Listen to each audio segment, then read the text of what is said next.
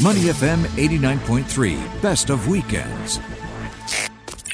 Well, the United States uh, this week uh, further separated itself from Hong Kong and decided that it will treat Hong Kong the same as it treats mainland China, according to Donald Trump, uh, removing the territory's cherished special economic status. Joining us on the line now, is Steve Okun, the senior advisor at McLarty Associates, uh, dealing a lot with businesses in Singapore and Hong Kong and across the region uh, around issues such as this. Steve, welcome to the show, and uh, no surprise this week when we saw Trump finally put his signature to that. Yes, and it really is re- in reaction to what um, China has done. And if you look at the rationale for why Donald Trump uh, has put this new laws into effect, it is because that national security law that that uh, Hong Kong passed is very powerful. Um, it goes not only against people who live in Hong Kong, it goes against potentially foreigners who can be expelled uh, if China merely suspects them of violating the law, and it has extraterritorial application.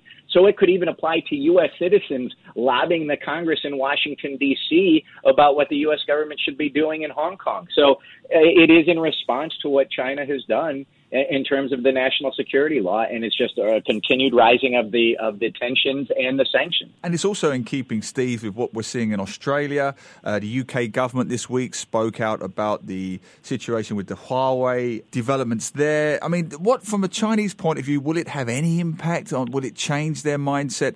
That's now UK, US, Australia speaking publicly about the situation there. Will it have an impact at all? It does not appear to have any impact so far. China has been pretty aggressive in terms of bilateral actions. You could also talk about India. You can also talk uh, about the South China Sea and positions uh, that China is taking. So you have China being much more aggressive in their foreign policy and in their bilateral relations. You have a different U.S. response um, where it is become bilateral, uh, and, and you have different uh, responses than you would have in a multilateral situation. So things are getting worse. And if you look at how the business community is reacting in Hong Kong. They are getting more pessimistic about the impacts of the national security law and what it means for Hong Kong, if not in the short term, then in the medium term, and certainly the long term. Talking with Steve Okun, the senior advisor, McLarty Associates. Steve, uh, of course, the security law is is an, another discussion that is linked to this.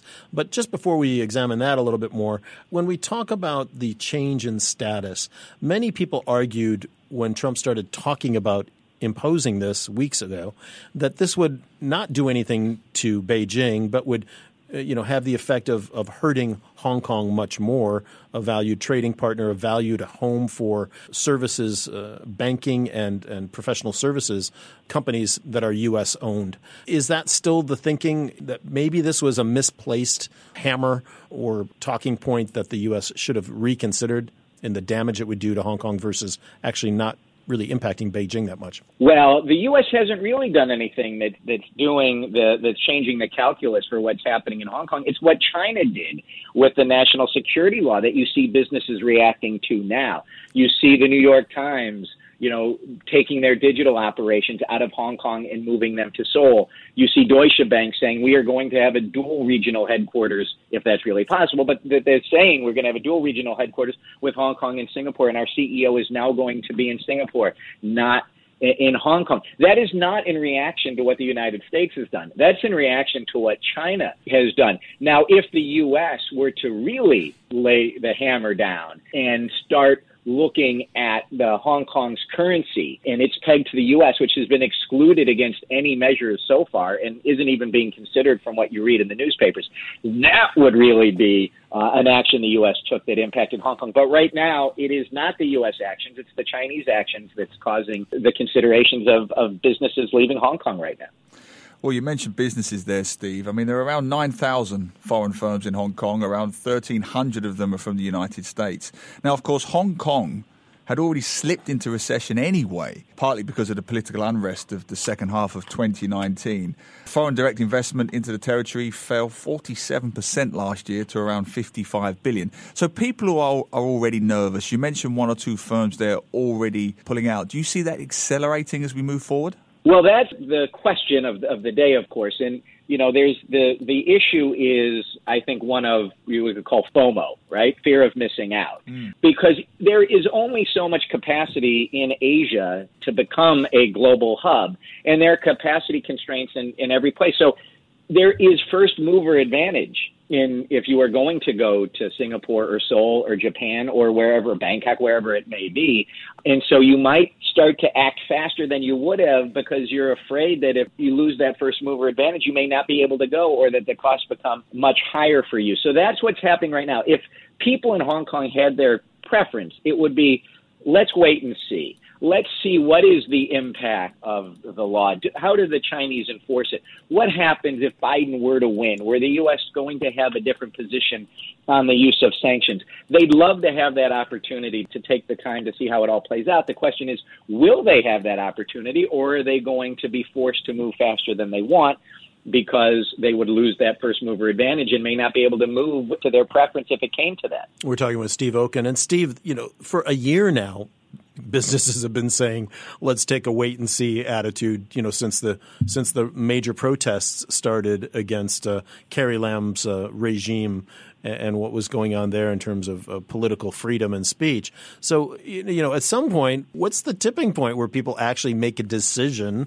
I mean, obviously, we've seen the New York Times and, and Deutsche Bank and, and a few others start to make some limited moves. But uh, like you say, there there has to be a moment somewhere where it's a kind of a go no go situation, isn't it? Or is it, you know, the frog is in the pot and they're slowly turning up the heat, you know, the boiling pot? Another way to ask it is, you know, when does a trickle become a flood? You sometimes it does, sometimes it doesn't. This might be you have one or two companies moving, and it may even just well, we're going to have a dual headquarters. We're just going to move our CEO, but then all of a sudden other people start doing that, and then all of a sudden that wait and see and being you know to, to mix mix metaphors, but you don't want to be the frog in the boiling in the boiling pot, sure. so you make a decision faster than you would have otherwise.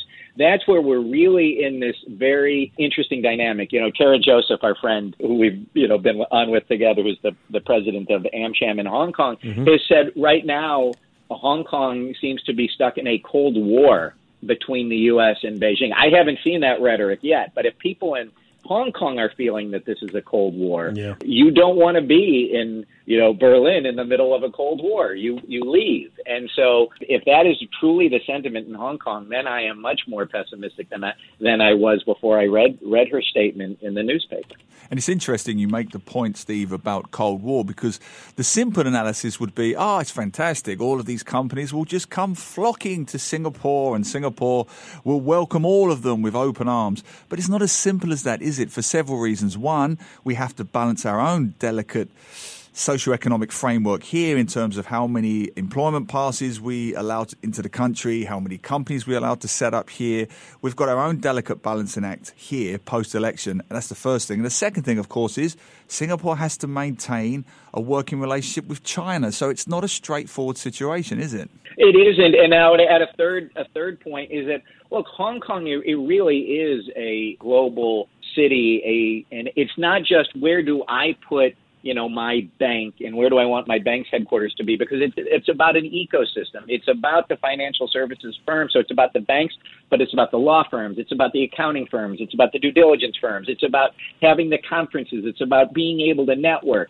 And all of that is in Hong Kong right now. It's like where everybody said, "Well, I'm just going to, you know, make the analogy. I'm going to pick up my manufacturing out of China um, and move it elsewhere because of the U.S.-China trade and technology war." Except China's very good at being a manufacturing hub. It has all the suppliers, it has all the infrastructure, it has all the workers, and you just can't replace, you know, that ecosystem in Vietnam all overnight. You can move some of it, but you can't move all of it.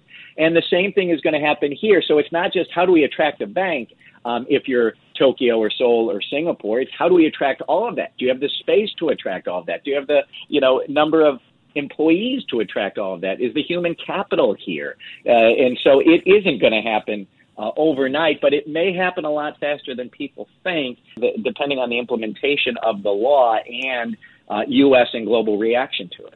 Is there a, a, a surprise winner that might come out of this in Southeast Asia? For example, would people start, you know, again, looking at Seoul as a as a base that would work, or is KL a possibility, or who is maybe that sort of dark horse that might end up doing well out of this if there is more concern by the companies who are based in Hong Kong and they decide they want to offshore some or all of their uh, offices? Well, I think that, look, it, you have two questions to ask. The first is do you need to be in a hub? Does your regional office need to be in that ecosystem that exists? If it does, then you're, you know, and, and reading reading out of the AmCham Hong Kong survey, you know, some of the quotes are Singapore will likely become our new regional HQ.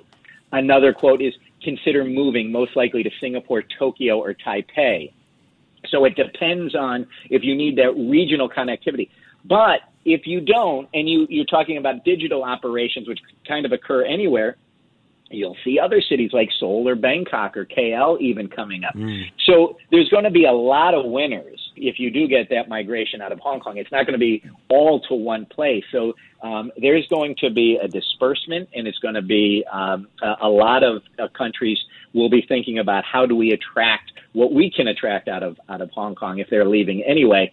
But balancing Neil's point, you also have to keep your bilateral relations with China too. And so, how aggressive can you be, and how public can you be, uh, is going to have a geopolitical impact, not just a financial uh, and, and economic incentive impact.